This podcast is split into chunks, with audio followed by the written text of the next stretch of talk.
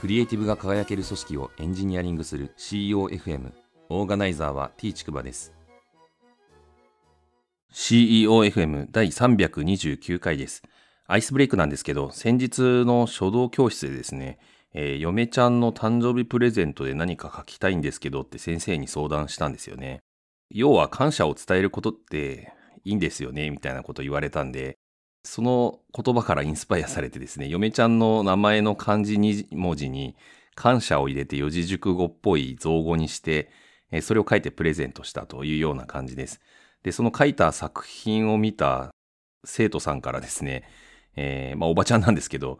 この言葉から綺麗な可愛らしい奥様な感じが伝わってくるわっていうふうに言われてですね、えー、そのことを嫁ちゃんに伝えたら苦笑いしてたというような感じでした。本日の配信テーマなんですけど、短いサイクルで楽しく勉強して実践するのを繰り返すという話をしたいと思います。えツイッターで見かけた話なんですけれども、え学生時代に遊ぶのを我慢して勉強すると、その後の人生で楽できるみたいなことがあ取り上げられててですね、えー、ネタかもしれないと思ったんですけれども、勉強することはですね、本来楽しいことなのに何かを我慢して得られる対価みたいな、古い仕事感みたいな発想ってちょっと残念だなっていうふうに思ったんで、今日はちょっと勉強について考えてみようかなと思います。私自身が勉強してきた経験を3つ振り返ってみるんですけれども、1つは受験勉強があります。私自身はですね、小学校3年生の頃から物理学者か天文学者になりたいっていうふうにずっと言ってたんですよね。で、そのためには大学に入る必要があったので、まあ、希望の大学に合格できなかったんで、現役時代は。えー、浪人してですね、一浪して、えー、無事、えー、自分が志望する大学に入れたわけなんですけれども、この特にですね、え浪人時代は大変だったんですけれども、えその大変な中にも勉強そのものが楽しいみたいなあ思いはすごくありました。で、それがですね、意外と基礎になってて、しかも理系の要素じゃなくてですね、え、文系系の科目とか、そういったものが自分の教養のベースになってるなっていうのをすごく感じています。えー、二つ目なんですけど、駆け出しエンジニアの頃があります。えー、プログラミングもですね、本格的にやるのはまあ、あ仕事という意味で職業エンジニアとしては、プログラミングをやったことがなかったので、えー、ある意味初めての経験だったわけなんですけれども、まあ、最初にやったのが C 言語で、え特にポインタの概念が非常にわかんなくてですね、そもそもコンピューターサイエンスの基礎があまり理解できてないというようなところがあったんで、そのあたりの勉強にすごく苦労した記憶があります。えただまあ自分の思いとしてはですね、勉強しながらお金もらえるのありがたいなっていう思いと、申し訳ないなっていう思いで、早く貢献できるようになりたい仕事として、えプログラミングがちゃんとできるようになりたいっていう思いはすごく強かったなっていうふうに思います。三つ目なんですけど、新規事業の新米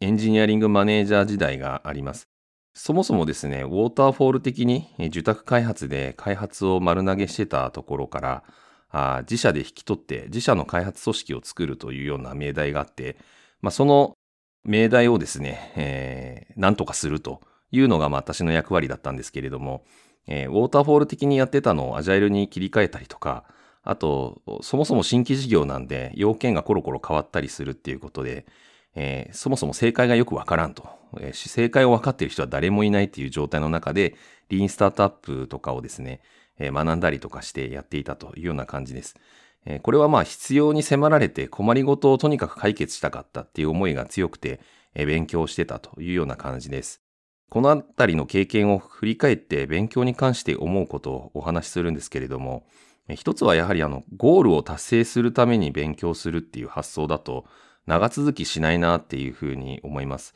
えー、私の経験で言えば受験の経験がそうだったんですけれども、やはりあの受験の経験っていうのはですね、先ほども言ったように、物理学者になるためにですね、えー、大学に入るという、まあ、中間目標を達成するための手段だったわけなんですけれども、残念ながら大学に合格するみたいな目的が非常に強かったんで、えー、大学に入ってからちょっと勉強がおざなりになってしまったみたいな、あちょっと受験で燃え尽き症候群になっちゃったなっていうところが反省としてありますっていう感じですね。えー、二つ目が、えー、知的好奇心を満たすっていうことは本来楽しいことなんですよね。圧倒的に楽しいというところがあります。す、べ、ての経験においてそうだったなっていうふうに思います。えー、辛く苦しいみたいなところも確かにあったはあったんですけれども、やはりその中でもですね、楽しさを見出す余地が必ずあるんですよね。なので、勉強することは本来楽しいんだっていうことをですね、えー、ある意味、頭ごなしに信じて、えー、どっか楽しさがないかなっていうことを、サーチライトを当てるようにして探してみるっていうのが大事なポイントなのかなっていうふうに思っています。三つ目なんですけど、新しいことを勉強して実践する繰り返しにこだわるっていうことが大事だなっていうふうに思います。できるだけ短いサイクルでですね、この勉強して実践するっていうのを繰り返せると、え成長のスピードも速くなるなっていうふうに、特に新規事業のですね、新米のエンジニアリングマネージャーやってた時の経験を振り返ってみて思います。エンジニアっていう職業はですね、短いサイクルで新しいことを勉強して実践することを繰り返すっていう感じなので、え仕事柄大事なことに気づけたっていうことで、ありがたいなというふうに振り返ってみて思いますし、エンジニアという職業にですねえ、感謝したいなっていう思いがあります。第329回の配信は以上です。ご意見ご感想などあれば、Twitter アカウント t ちくばまでハッシュタグは CEOFM です。